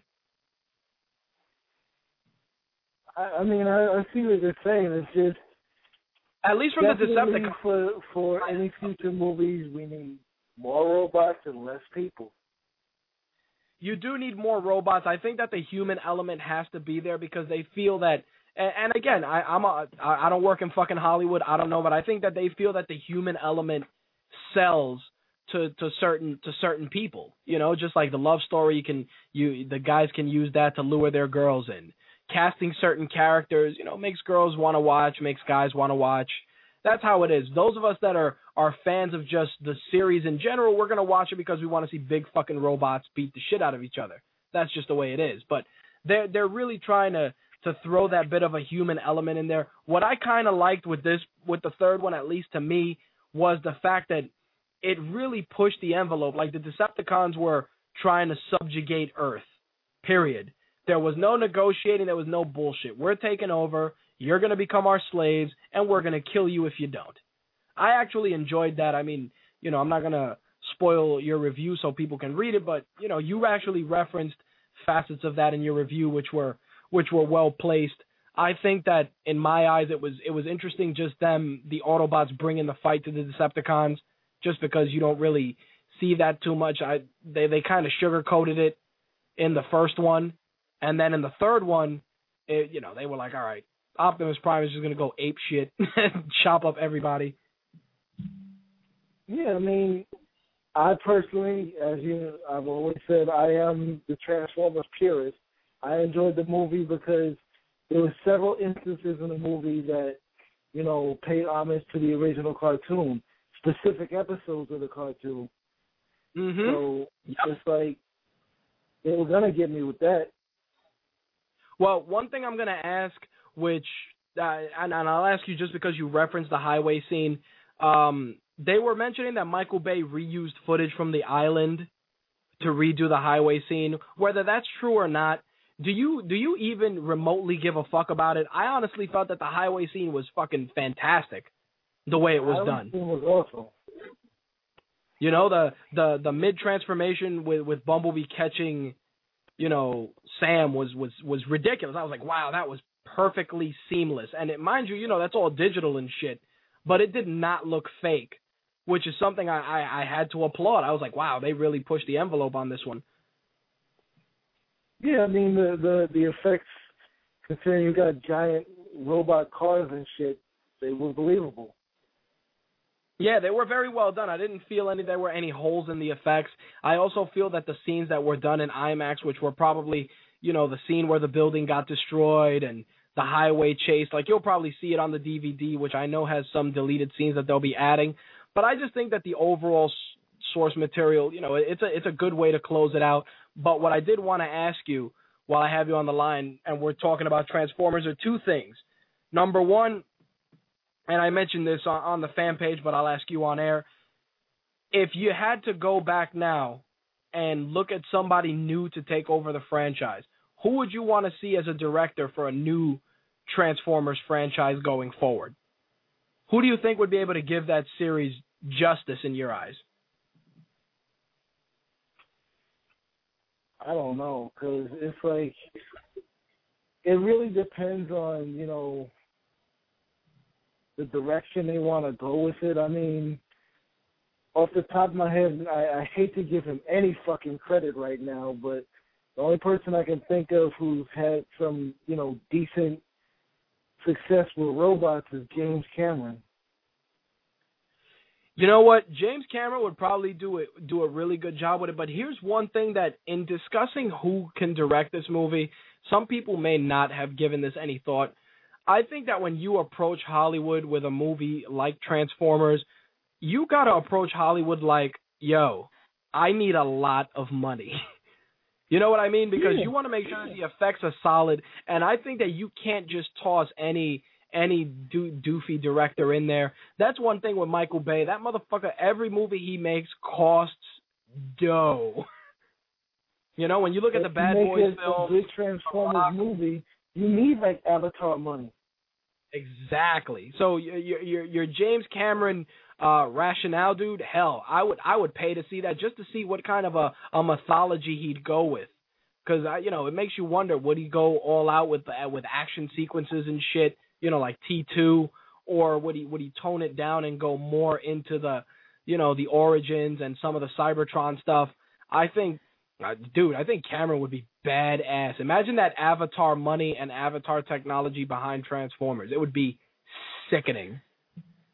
Yeah, and the Transformers would be distinguishable. They would they would be distinguishable. That is true.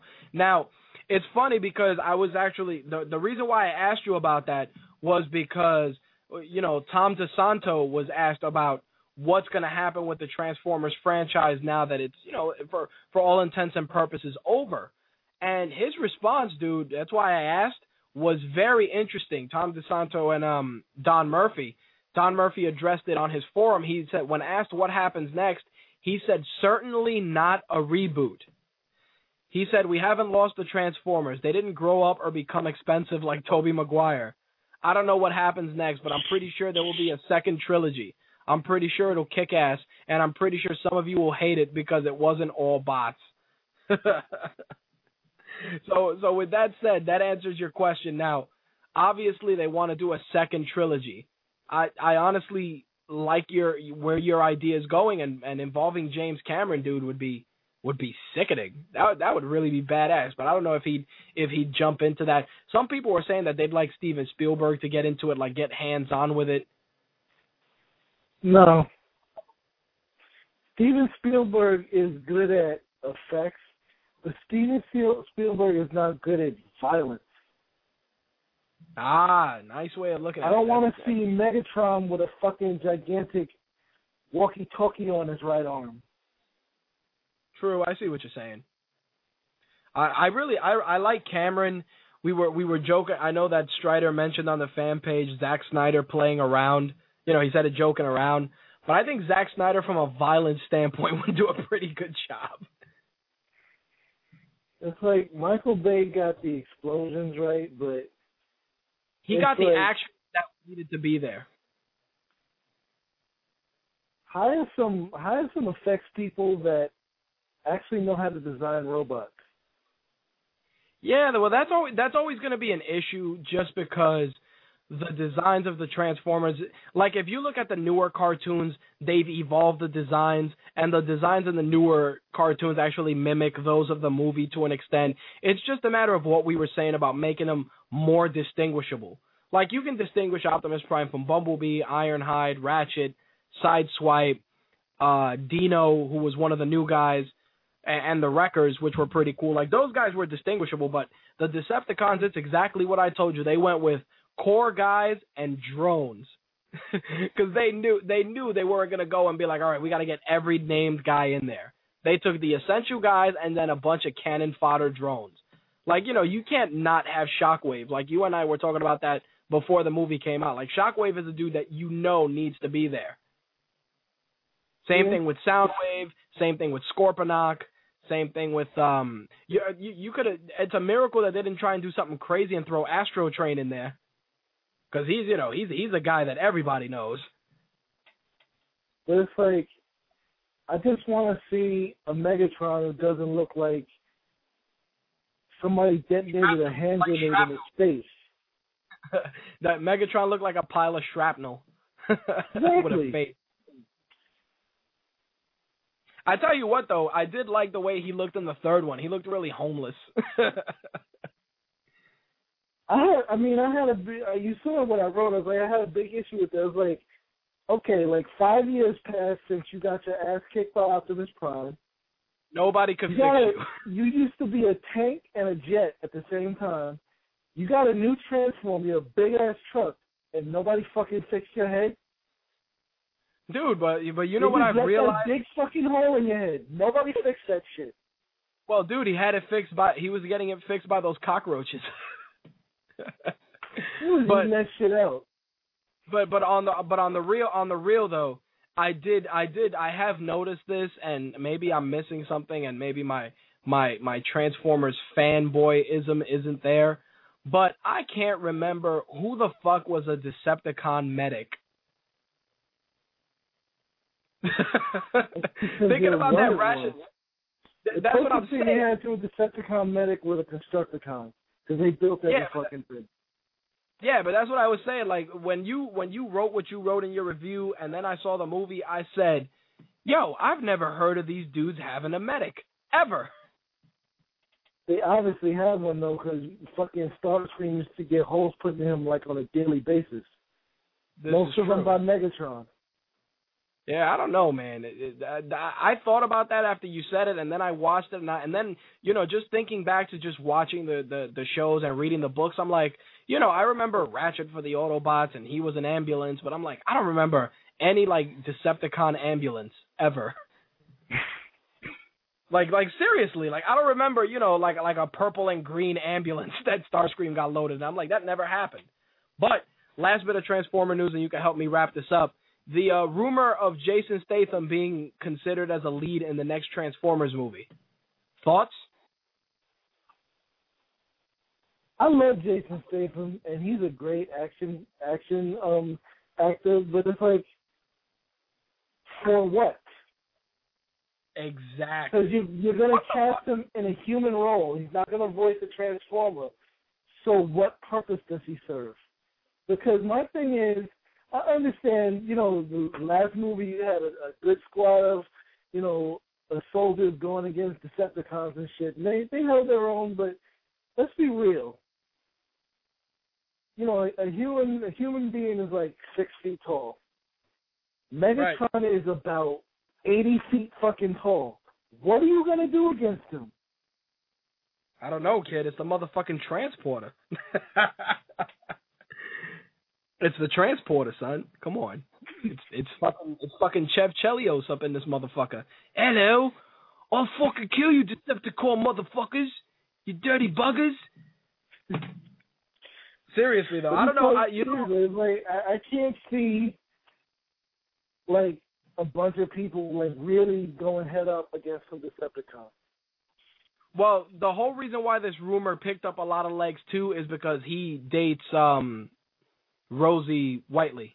That's why. So everybody's like, oh, he already has the connection, and you know, Shia said that he's not going to take do another film in the series. So you know, we'll throw the transporter in there. But I'm like, all right, what's he going to do? Run around? Imagine him yelling for Optimus like Shia. What's he going to do? Hey, hey, Optimus, hey, fucking dying over here. Like, come on, man, fuck out of here. You know, like, like what's he gonna do? Coat himself in grease and fight Decepticons in a fucking warehouse? Come on, stop. But we could we could beat this shit up all day. I'm actually gonna keep you on so you can help me wrap this up. I'm gonna give you this particular movie, and you, uh, I I want you to let let me finish breaking it down, and you give me your take on it because I'm sure you're gonna love this. Adam Sandler is signed on to voice the lead role of Dracula in Hotel Transylvania. The CG family comedy will be directed by Genndy Tartakovsky, who did Samurai Jack. It co-stars Kevin James, Fran Drescher, David Spade, Steve Buscemi, Molly Shannon, and CeeLo Green. Now, before I go any further, here's the plot synopsis. Welcome to Hotel Transylvania. Dracula, Dracula's lavish five-stake resort, where monsters and their families can live it up free from meddling from the human world.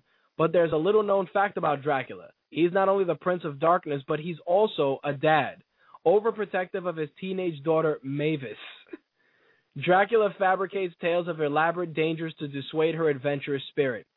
As a haven for Mavis, he opens the Hotel Transylvania, where his daughter and some of the world's most famous monsters, Frankenstein and his bride, the mummy, the invisible man, a family of werewolves, and more, can kick back safely and in peace. For Dracula, catering to all these legendary monsters is no problem, but his world could come crashing down when one ordinary guy stumbles on the hotel and takes a shine to Mavis. Thoughts? uh, you said he's voicing Dracula, so I'm taking it this is animated. Animated or CG actually, CG family comedy. But think of this, Samurai Jack, which I know you know you have a you, you have a soft spot for, but Kevin James, Fran Drescher, David Spade, Buscemi, Molly Shannon, and CeeLo Green.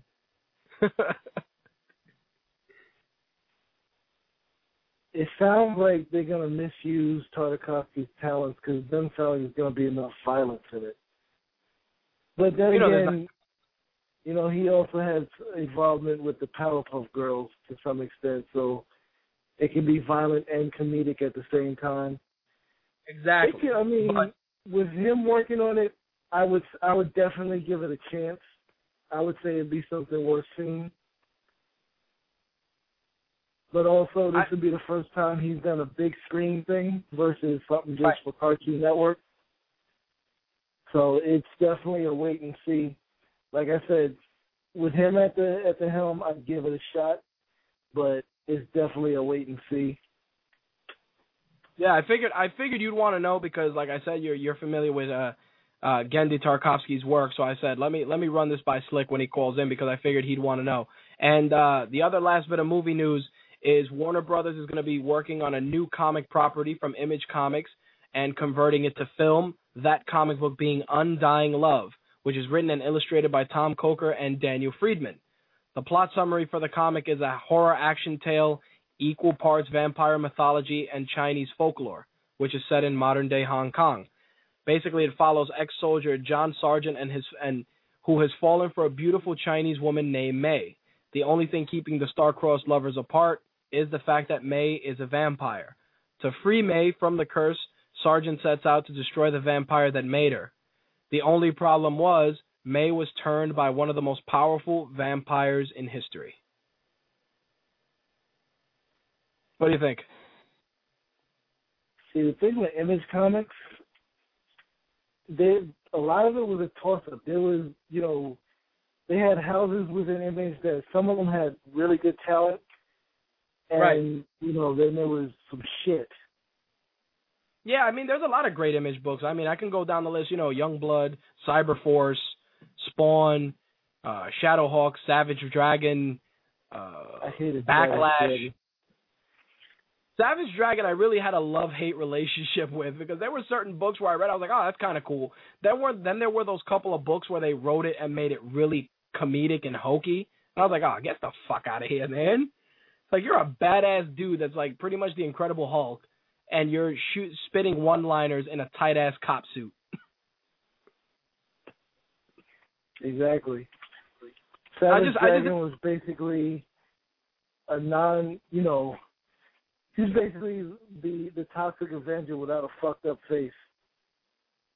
That's a good way of looking at it. I mean, the the thing with Image is there's so many properties in there that really de- definitely can get the big screen treatment. But like I've said, and we've discussed this on numerous episodes, just venturing that deep into the comic book companies and just dragging out all these properties is just going to actually do more harm than good. There really needs to be a dry period where not so many comic book films come out back to back to back to back.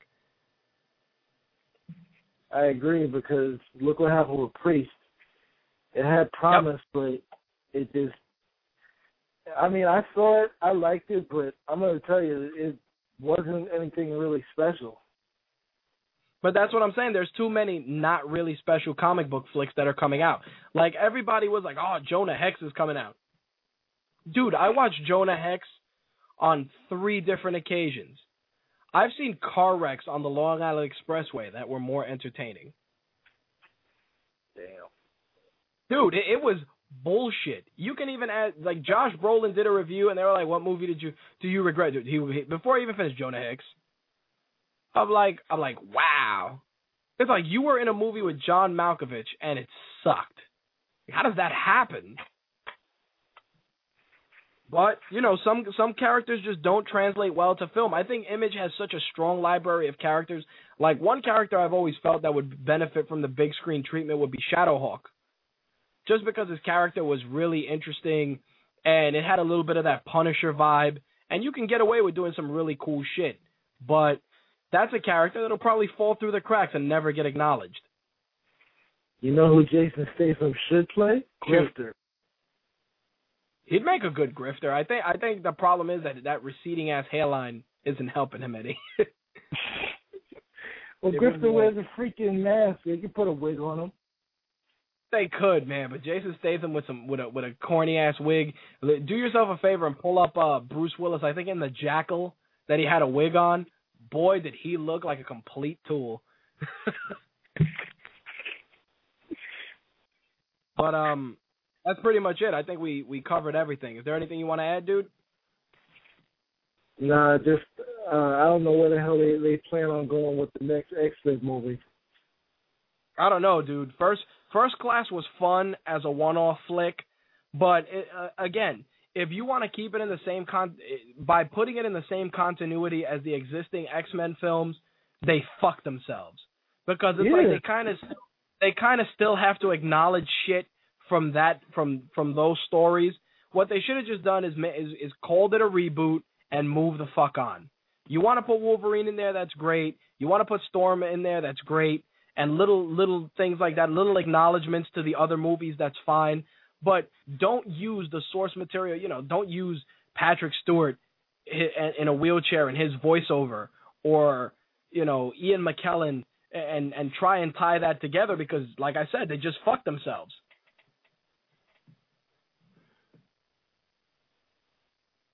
They really, who they really. I mean, as as bad as it was to be as an X Men movie. I thought it was a really good movie, so maybe they'll maybe they'll pull it out of their ass one more time. They will, but that's what I'm saying. Like as a standalone X Men flick, like if you went and watched it without knowing about the three previous X Men movies, you'd be like, wow, this movie was badass. But in going to see it and then knowing that the other three movies are out there, you're just like, wow, it's two completely. E- even the way the style of the movie was is completely different.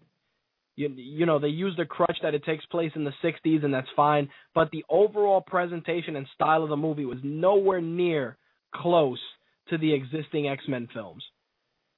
Like you can tell, you can tell the, the the the subtle changes right off the bat, from the costumes to the way they spoke to the characters that were shown, et cetera, et cetera, et cetera. And they, I mean, they fucked it up because you have Storm in that movie. She looks like she's about ten. So exactly. if that if that movie took place in the '60s, that means in X Men One, Halle Berry was 50 years old. There you go. But that's what I'm saying. Like like certain those were certain things that while they they they tried to do a lot of good fan service and acknowledging them, they they kind of fucked themselves too by by going in that direction. But you know, right right now it's being talked about, so I'm sure things will become revealed more, you know, revealed in a couple of months, especially once it comes out on DVD and Blu-ray and they tally up those totals as well as well. So you know, we'll see how it pans out from there. Another train wreck waiting to happen. There you go. Hopefully not, dude. You're right. I hope not, because I, I couldn't stand the first three fucking movies. Yeah, I know that everybody has a love hate relationship with those, but you know, I, I'm gonna hold out hope for now because, like I said, I enjoyed the first one. I think Matthew Vaughn did a good job, and I think he he's a good director for stuff like this because he has a he has a different vision on it, and he adds a little bit of more he adds a little bit more personality to it. Like I said, they made Magneto a character that you can actually give a fuck about, you know, and not just look at him as default bad guy number one. They need to just fucking say it's a reboot. Yep, that's it. Just be like, look, it's a reboot. Yeah, sure, we didn't say that in the first one, but yeah, it's a reboot. And just you're right. Just just acknowledge it as such and move on. But at this point, they're not going to do it. Fuck them other movies. This is what we're doing now. Yeah, well, they're not going to do it, homie. I, I can tell you that for a fact. All right. All right, dude. I'm going to wrap this up, and I will talk to you later. Peace. All right, man. Peace.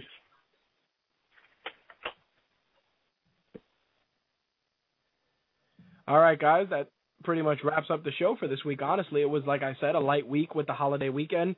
Next week, we celebrate My Take Radio episode 100, which will be back to its normal time Thursday, July 14th, 2011. So tune in for that. And we're going to try and get a couple of guests from our past. We're going to get some new guests that are going to take us into the future.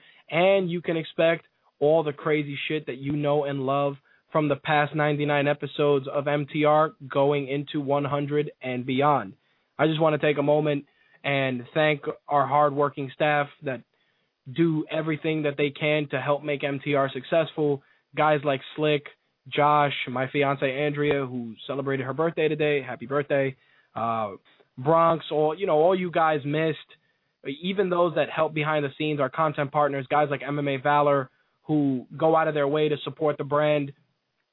It's it's just it's just a, an honor giving you guys a hundred episodes of just craziness, giving you a glimpse into my life, giving you guys uh, different spins on stuff that you all know and love, whether it's mixed martial arts, wrestling, movies, video games, technology, comics. We run the gamut, and you know what? And I said this a couple of weeks back, and I quote Melvin Manhoef, who's a, mixed martial arts fighter and a kickboxer. At this point, I live for this shit. I enjoy entertaining you guys for three hours every Thursday. I'd like to do it more often. For the time being, I can't, but rest assured, the quality you've come to expect from MTR will continue past episode 100. So I'm not going to sit here and do all this nicey, nicey, cute shit. That's going to wrap it up, folks. My Take Radio, episode 99 for Wednesday, July 6, 2011. If you'd like to be a guest on fu- on a future episode of MTR or have any questions or concerns, feel free to email me at mtrhost at mytakeradio.com. If you're on Twitter, you can follow the show account, My Take Radio, or you can follow the personal account, rich underscore MTR. If you're on Facebook, head over to facebook.com slash mytakeradio, hit that like button, and join the rest of the My Take Radio army in showing your support. We are well on our way to 1,200 fans. Will you be number 1,200? Hit that like button and find out. Last but not least, MySpace, now owned by Justin Timberlake. What happens with it? Who knows? But we're still on there, myspace.com slash mytakeradio. And of course, if you want MTR to go on your Android or Apple device, head over to the Android Marketplace or the iTunes Store and purchase the My Take Radio app for $1.99. Last but not least, you can follow My Take Radio on Tumblr, mtrextras.tumblr.com. We have a presence there. Uh, we're we're in a couple of different places, so but Tumblr, Facebook, MySpace, Twitter, that's pr- that's primarily where we hang out. And of course, stop by our forums, mytakeradio.com slash forums. Join in on the conversation. We got a ton of different boards covering a ton of different stuff, not only what's covered on the show and on the site, but a couple of other things as well. And you'll get to meet uh, a couple of really great fans who support the show. So stop in mytakeradio.com slash forums. All right, guys, that's it. I'm to wrap it up, and I will catch you guys next week for the big MTR 100. Once again, thank you all for your support, and I'll catch you guys later. Peace. Taking us out this week, we actually got a couple of different outro musics, uh, outro music, ugh, outro music, excuse me. But um, I'm thinking that we're gonna be taken out by the Super Street Fighter 4 music by Pixie Tricks and Zircon from ocremix.org. You can get that at ocremix.org, the letter O, the letter C, remix.org.